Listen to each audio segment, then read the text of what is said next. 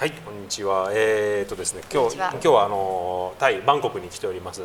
で、バンコクでですね、健康プラス、それからジャパンプラス、まあ二つの顔を持つ栗原ひろみさんに、えー、インタビューしたいと思います。どうぞよろしくお願いいたします。よろしくお願いします。えー、栗原ひろみさん、栗原ですね。あの栗原同士ですけど、特に、ね、特に何のつながりもない感じですけど、あのーまあ、あれですか、ね、寝具とおお布団とかそういうことでよろしいそうですね、ね、あの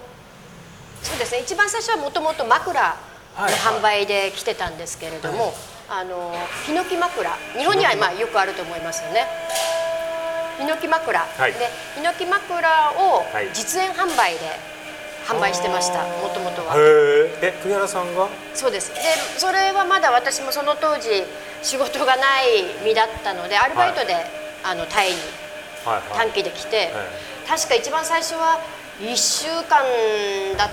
たか、まあ、1週間から10日ぐらいの間で来たんですよね、それ何年ぐらい前？それが約8年半9年。8年から9年前ですね。もともとはそのなんかその起業しようとかそういうあれで入ってきバンコクに入ってあもう全然もうそれどころか、はい、日本でちょっと私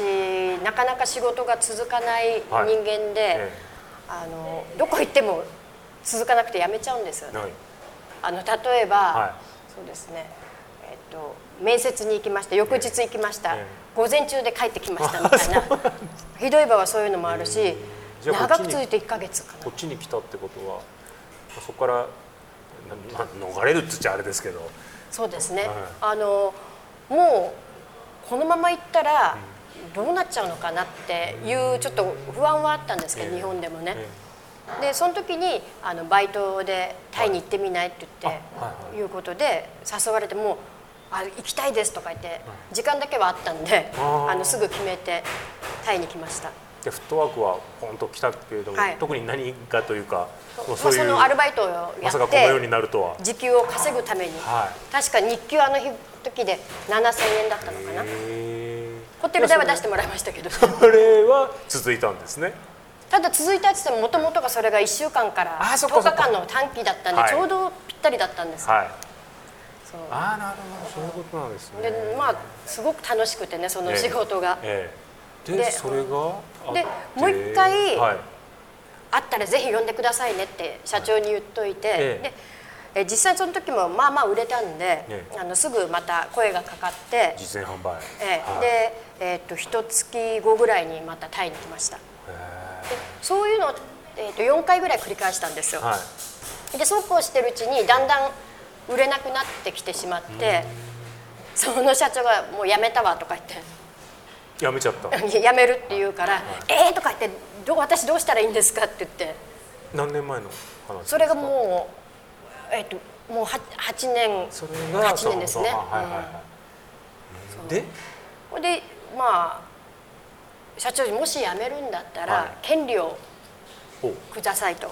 で私あの社長から買いますんで、はい、あのそうその時伊勢丹でバイトだったんで、はい、あの実演販売だったんで、はい、その伊勢丹さんで販売する権利を譲ってもらうってことになったんですね。で慌ててもう会社も作って、はい、でインボイスのインボイスって何っていう世界だったんでバイトしかしたことないんで、ね、販売の方一本で来てるから一本というかまあ、まあ、バイトですよね。本当いろいろコロコロやってたんで、はい、でそこでまあでもこれ私はこれやりたいなっていう状態にあったわけですよね。そこまでそのこの権利を譲ってくれ。やりいやあのむしろ、うん、他に何もなかった っていう方がそうですね。何もなかったんでねいやもうそこでもうこれしかないこれしかないというか、まあ、これしかないってことです何も他にないんだよ日本帰ってね日本行ったって、はい、また同じことの繰り返しだから下手したらあのままいたら私ホームレスになっちゃったんじゃないか。飲むし結構。結構飲む。飲むんで、ね、下手したらホームレスになってましたよね多分今頃。へえ、うん、そこがじゃあ今から言えばその時は必死だったけど、ね、まあ、きっかけ転機で8年前にでも無理やり会社を起こし、で？起こして、はい、でまあ、どうにか伊勢丹さんに入ることができたんだけど、は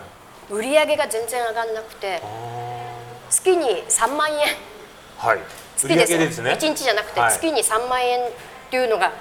それ前3万円から5万円っていう前後がもうしばらく続いて、まあ、とにかくご飯が食べれないというところだったんだけど、あのどっちにしてもそこにいたらも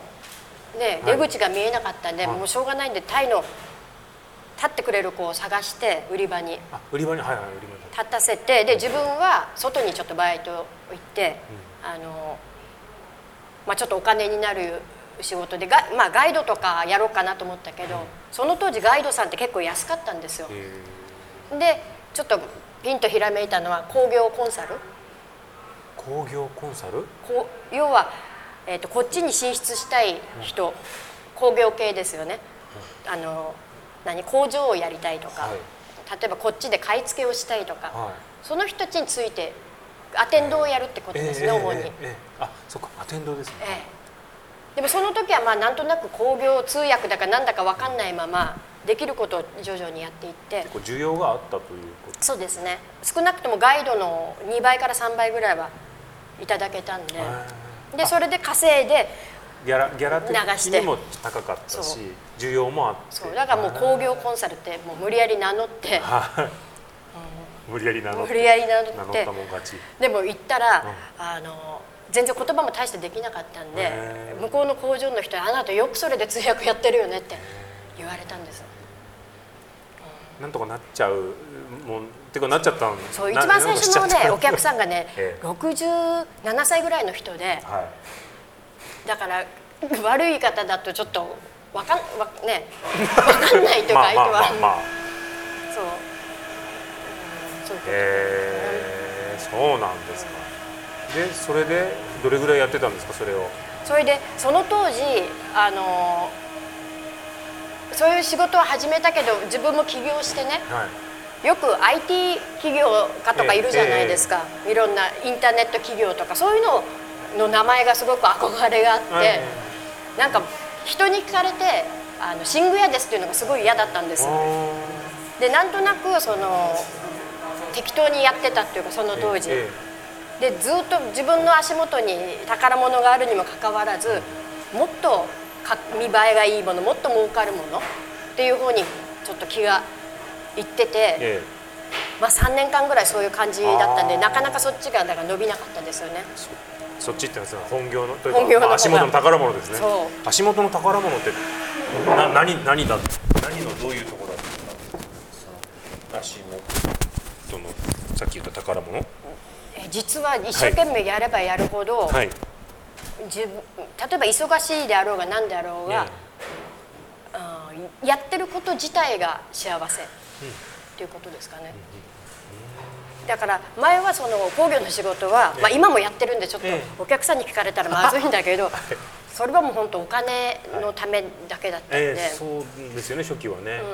でもそっちのこっちの寝具関係に関してはやっぱり、あの楽しいですよね。売れようが売れまいが。えー、どういう？まあもちろん売れた方がいいですけどね、どの辺が楽しいまずお客さんが全員タイ人ですんで、はい、あのそうなんですよね。日本人向けに売ってないんですよね。伊勢丹っていうと日本人の客の方が多いんですか？えやっぱりタイ人の。やっぱりタイ人の方が多いんですよね。多いですね、はい、はい、タイ人の富裕層が多いですね、はい、そっかそっか。タイ人の富裕層向けに、うん、まあ言ったら、まあ、高級な寝具をそうですね。まあ高級だかどうかちょっと分かんないんですけど、うん、まあそれを売るわけです、ね、そうですね、うん、えっ、とちなみにそのえっ、と月に3万円とかって言ってるところから、何何があってこう抜け出したというか転機というかこんなことがあったらこの時期からこうなった？多分、ええやっぱりちゃんと向かい合って仕事をししだしてからだと思うんですけどもちろん。そこがもう一番根本にあって。であといろいろなんか、まあ、勉強もするようになって、はい、あのこのままじゃいけないとなって、はい、そうこうしてるうちに出会う人もどんどん変わってくるようになって。そうこうしていくうちに来るスタッフも変わってきたと。あやっぱ勉強して、うん、まあ、最初は勉強ですよね、うん、でそれを多分もうさっきの、ね、栗原さんの勢いだからそれすぐ実践して、はい、で、ね、周りの付き合う人もおそらく変わりっていうか意図的に変えてきてるところもありますよねきっとね。わかんない無意識なのかもしれない。それねちょっとそこわかんないでも変わって、はい、そういう一つに囲まれるから、自分もおそらくなんだろう引っ張られたりするんですかね。そうですね。うん、数字の方もそうですね。徐々に。そうなんですね。あの今ね、まあ、うちではうちはまあ日本の埼玉県というところで税理士事務所会計事務所やってで結構日本では、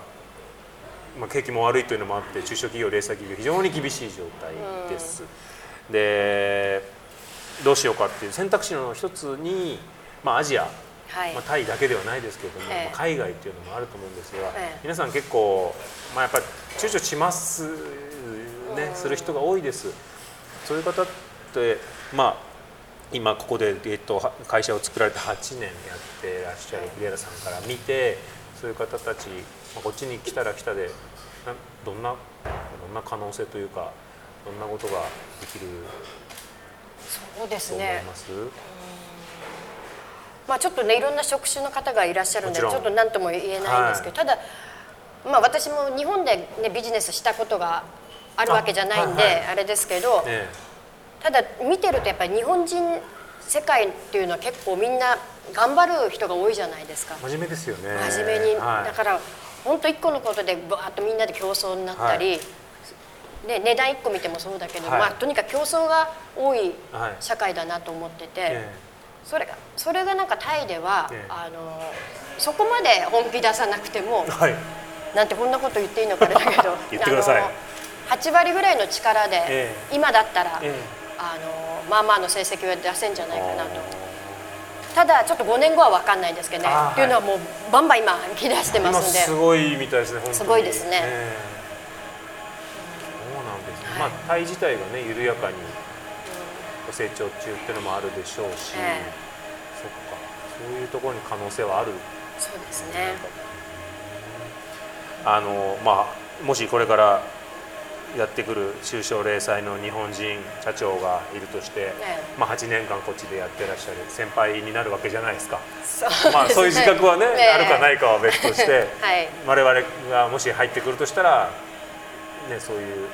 どんなメッセージというか、まあ、応援でも何でもいいんですけどここういうことをやってたら大丈夫だよとかこういうことは気をつけた方がいいよとか。そうですね。ちょっと分かんないけど、えー、あのまあまずはちょっと来て見てほしいですよね。あのやるやらない別としても。するかどうかの前に。前に。目で自分の目で見る。自分の目でまず、遊びでもいいと思うんですけど、えー、まず来て、えー、あのこのなんか勢い、えー、国の勢いをちょっと感じてもらいたいですよね。やっぱ来たら肌で感じられる。感じられます。逆にまあ、とかんない部分あります、ね、そう逆に私日本帰るとちょっと意識下がりますもんね。あどういうことですか？全体的にこうなんか沈んでる感じというか。空気がドヨーンとだからもう早く帰ってきたくなっちゃいこっち来るとその上昇なムードが感じられる、ね、ああこういうのやっぱ肌じゃないと分かんないですもんね。そう、ね、なんだ。じゃあまずはもう本当にあの当時の私が栗原さんが、栗原さんややこしいですね。もうインタビューも終わりに差し掛かってますけど ひろみさんと言われしますけど ひろみさんが当時やってきたようにまず足運んで、肌で感じて、そうですね。でしかもねタイは今ね周りにいろんな国がありますんで、はい、あのタイに進出するしないは別としても、えー、ここを足がかりにあのぜひねミャンマーとかね、ね、カンボジアとかも見てもらいたいですよね。陸続きですもんね。そうですね、はい、あそうか。そういう意味でもちょっとじゃあ本当にあのまずちょっとね観光でもいいから23日でもいいから動いてみたらいかがかというそうですね。そんな感じですかね、えー、あとはまあね合う合わないももちろんあるでしょうそうですよね、うん、自分で決めて自分で決めてくださいっていう。ことわかりました、はい、今日はお忙しいところありがとうございます。はい、どうもありがとうございます、はい、どうもありがとうございます